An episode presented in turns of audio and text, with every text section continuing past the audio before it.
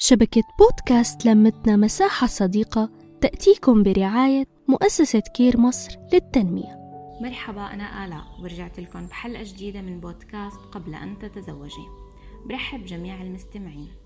أغلبنا كمجتمعات عربية منقيس استعدادنا للزواج بأنه وصلنا لعمر معين، أو صار معنا مصاري وبيت، أو خلصنا دراسة، أو خلصنا جيش. بس هاد أبدا مو صح، لأنه في علامات هي اللي لازم نركز عليها لنقيس مدى استعدادنا للزواج. ويلا خلينا نشوف شو هي هاي العلامات. طبعا أنا بالبداية بوجه كلامي للولاد والبنات.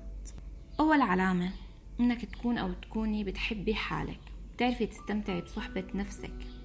تاني شي، يكون عندك استقلالية، بتعرفي تتخذي قرارات وتكوني مسؤولة عنها. طبعا الاستقلال المادي مهم.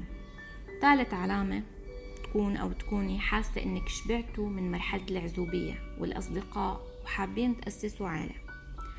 رابع وأهم نقطة، إنه بالأصل تلاقوا الشخص المناسب إلكم، تبقي على طبيعتك معه وقابلين بعض بدون ما تغيروا بعض، في بينكم تواصل ولغة حوار، في ثقة بينكم، وعم تستمتعوا بوقتكم مع بعض، وعم تقدروا تتخطوا المشاكل وتوصلوا لنقطة مرضية للطرفين.